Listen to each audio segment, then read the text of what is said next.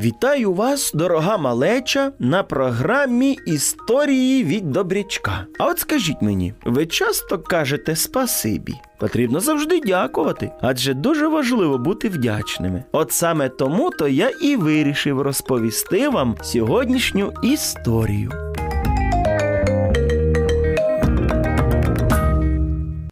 В одному містечку жила Маринка, яка була дуже чуйною дівчинкою. А от по сусідству біля неї жила бабуся Галя, яка нікому не говорила спасибі. Але Маринці дуже хотілося всім доказати, що бабця Галя не така вже й погана.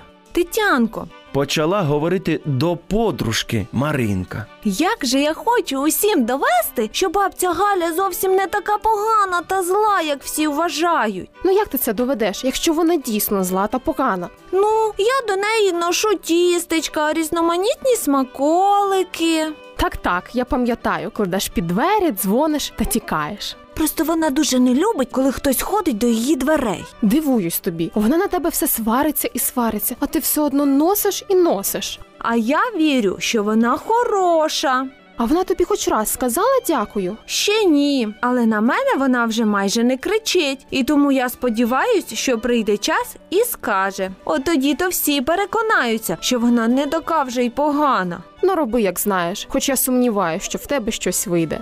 Не знаю. Мені б цього дуже хотілося, але подивимось. Добра ж ти душа. А наша Маринка все більше і більше почала працювати над тим, щоб бабуся Галя стала добрішою. Пройшло пару місяців, а Маринку все непокоїла поведінка бабці. І мама це помітила.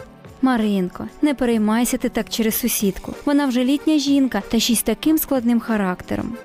Мамо, ну не може ж вона бути такою злою. В ній повинно хоч щось, ну хоч трішечки бути доброго.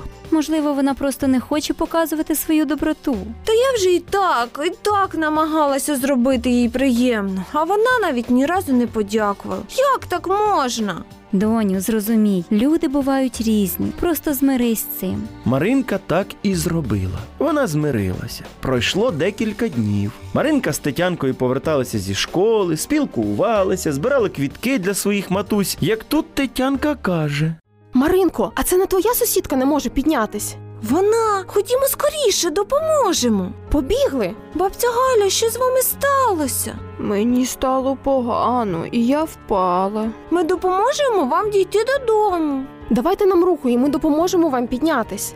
Ой, як же боляче. Що, що таке? Напевно, я ногу зламала. А що ж тепер робити? Ми доведемо вас додому і викличемо лікаря. Не переймайтесь, все буде добре.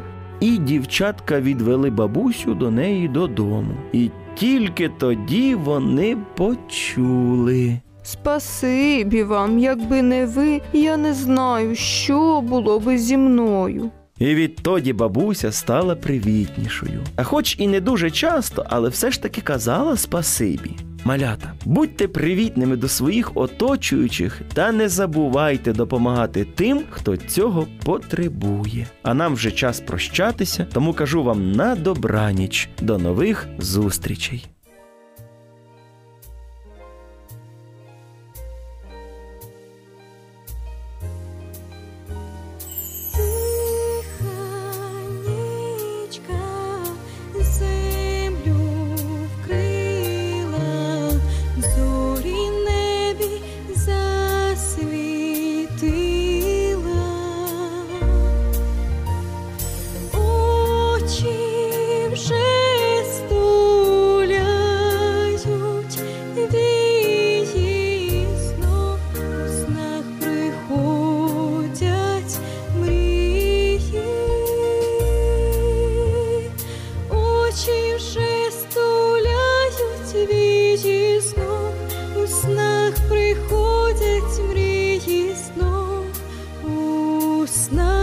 приходять мрії.